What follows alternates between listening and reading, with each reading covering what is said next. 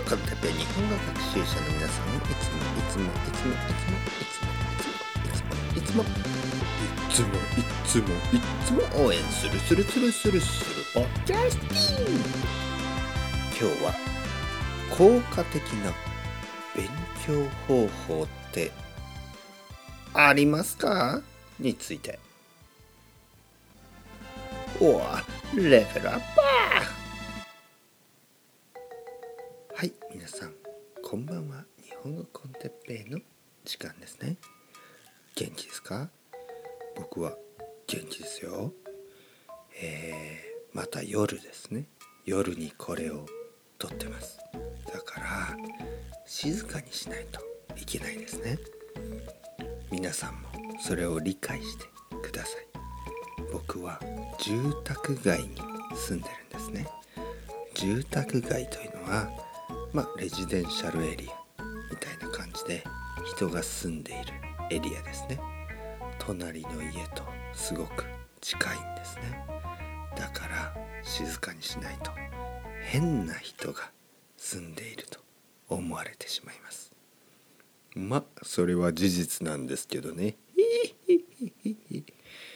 えー、ちょっと変なね日本語の先生として少しずつ、えー、まあ有名じゃないけど全然有名じゃないですね。あのたまにねあのまあ勘違いをしてくれている生徒さんがいるんですね。えー、特に新しい人ね、えー、愛登記のトライアルレッスンとかを申し込んでくれて「哲平先生哲平先生みたいな有名な日本語の先生と話せて嬉しいですみたいなもうねあのまあまあまあちょっと何て言うかなもう反応ができないというかね。いやいやそんなことはないでしょう。僕が有名なんて。まあ確かにねおかげさまでまあ多くの人にポッドキャストを聞いてもらっているんですけどまあフィードバックらしいフィードバックはねまあたまにぐらいしかなくほとんどの人はサイレントマジョリティですからね。僕の生徒さんはシャイなのか何なのかサイレントマジョリティすぎるのでもうほとんど半、まあ、生徒じゃないあのリスナーですねリスナーの皆さんのことですよ皆さんはもうほんとサイレントもう超サイレントマジョリティですからもう何も本当に聞いてるんですか？聞いてます？ね、それぐらい分からなくなることが多いんですね。有名だなんてそんな全く。確かに Facebook のグループも増えてきたけどほとんどの人は僕のことなんかね全然興味がない。本当？興味あります？もしくはなんかまあ何ですかねまあ聞いてくれてる人もね まあまあまあ何そんなわざわざそこまで悪く言わなくてもいいですね。まあ、とにかくもう皆さんありがとうございます。ね、そうやって冗談を言えることもね皆さんの温かいサイレントマジョリティラブがあるからですね本当にいつもありがとうございます。というわけでね今日はねたまにはちょっとね日本語コンテッペらしいねあのそのまあもともとねこれ勉強のためですよね勉強のためのポッドキャストですから、えー、まあちょっとね気になるトピックをね話してみたいと思います。それはえー、効果的な勉強方法についてですねそれを話す話す前にちょっと一口水を飲みます。うん美味しい。この水はなんか焼酎みたいな味がする水だな。ね。まあ皆さんわからないでしょ。う僕は本当に水を飲んでいるのか本当は焼酎を飲んでいるのか。ね。えー、ポッドキャストのいいところはね顔が見えない。というところですね。顔が見えたら僕は顔が赤くなるのでお酒を飲んでいたらすぐに分かってしまいますからね。と言って酒を飲んでいるのかお前。とね自分で言ってみましたが飲んでないですよ、ね、脱いでないですよ、ね。えー、日本語の効果的な勉強方法ですね。効果的な勉強方法。えっ、ー、とねあると思いますよ。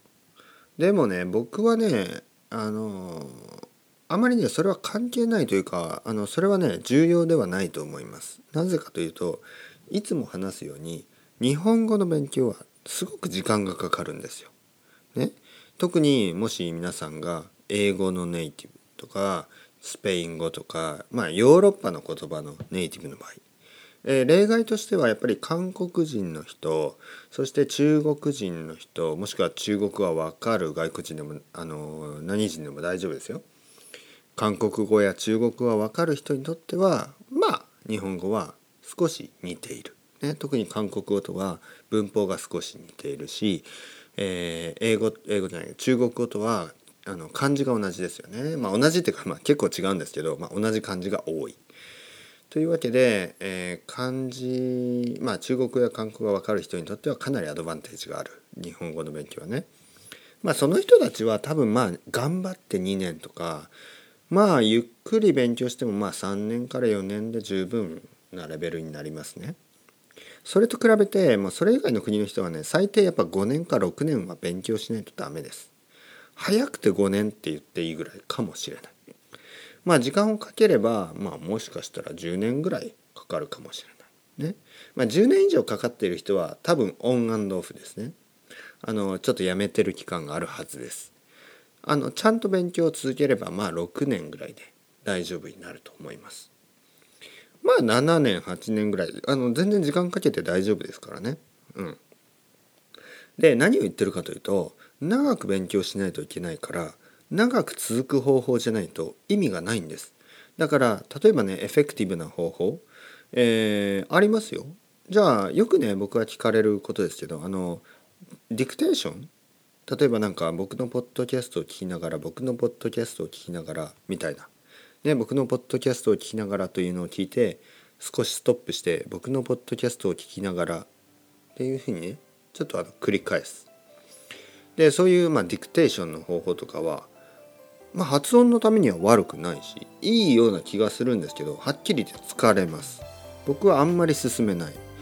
あの疲れるから続かないんですよ。本当に、えー、続かなかったら意味がないんですねやっぱり。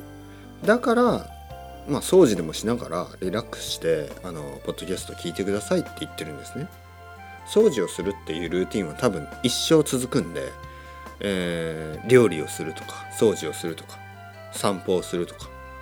で会社に行くとかちょっと今コロナウイルスで亡くなった人もいるかもしれないですけど、まあ、電車の中とか車の中とか。とにかく自分のすでにあるルーティンと結びつけられるぐらいの、まあ、軽いエクササイズね。本当に。軽いエクササイズの方が続きますからね。ハードなエクササイズ。ハードなトレーニングはやっぱり続かないからそれがいくらね、どんなにエフェクティブだとしてもやっぱり意味がないんですね。というわけで、えー、これからも日本語コンテッペイは皆さんに長く楽にね聞き続けられるようなそういうコンテンツを目指してまあのんびりやっていくので皆さんものんびり聞いてください。それでは ciao ciao。 hasta luego。またねまたねまたね。さようならさようならさようなら。淀川長治でした。